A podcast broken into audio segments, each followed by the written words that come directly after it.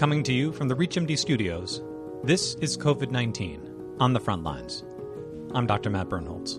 On today's program, we caught up with Dr. Jennifer Shu, staff pediatrician at Children's Medical Group in Atlanta, Georgia, who shared the pediatric challenges she and her colleagues have faced since the emergence of COVID 19.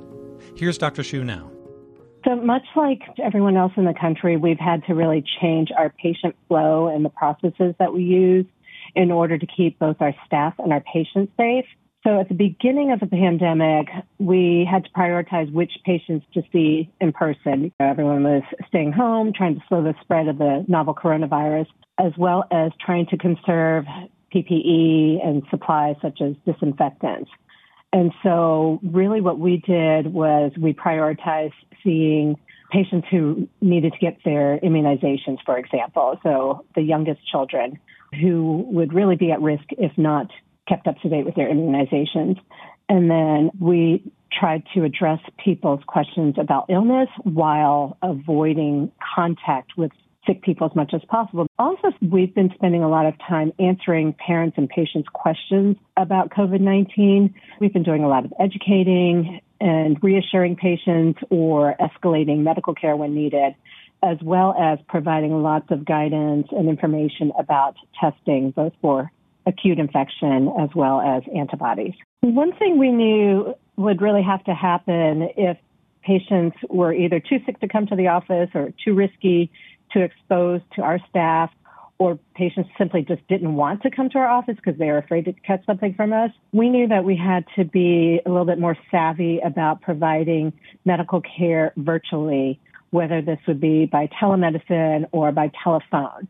And we've always, as pediatricians, provided telephone guidance. But even though we had a telemedicine system in place through our EHR for the past two years, we really didn't use it patients didn't like the idea necessarily of doing telemedicine just technology wise. That was kind of a challenge, but also it was a challenge for us as physicians to get paid for doing these visits. In our state, starting in January of 2020, payers did start to cover telemedicine. And with the pandemic, we found that insurers across the board were doing this also.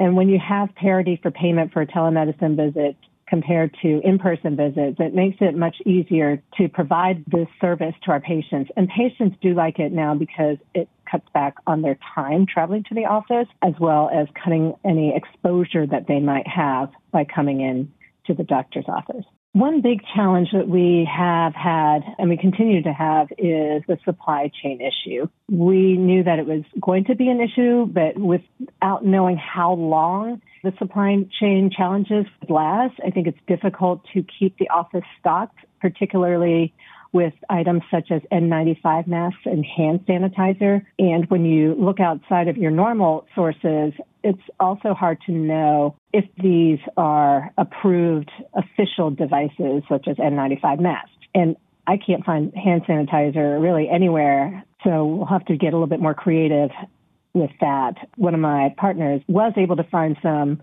kind of homemade or distillery made hand sanitizer at one of our local breweries. So that's something, but it's just not what we're used to seeing when we get our brand name supplies through our typical supply chain resources.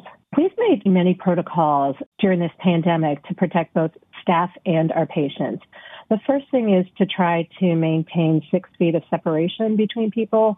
So we did rearrange where people sit or stand at the nurses station, our front desk staff seating, and our laboratory staff seating. So separating by six feet, in addition to everyone wearing masks. Those are some protocols that we've added since the pandemic started. Regarding protecting our staff from patients and that exposure, we now have our patients bypass the front desk completely. When they check in, they do it by phone, and then we advise them where to go we have a setup that has six feet spacing in our waiting area, our hallway, or our waiting room, and the patients are brought straight back to an exam room instead of stopping at the front desk. And all the business, such as co-payments and making future appointments, is now done by phone or online. In addition, our nursing staff contacts the patients prior to the visits, and this is true for both the in person visits and the telemedicine visits, to get as much information as possible to start populating the medical record.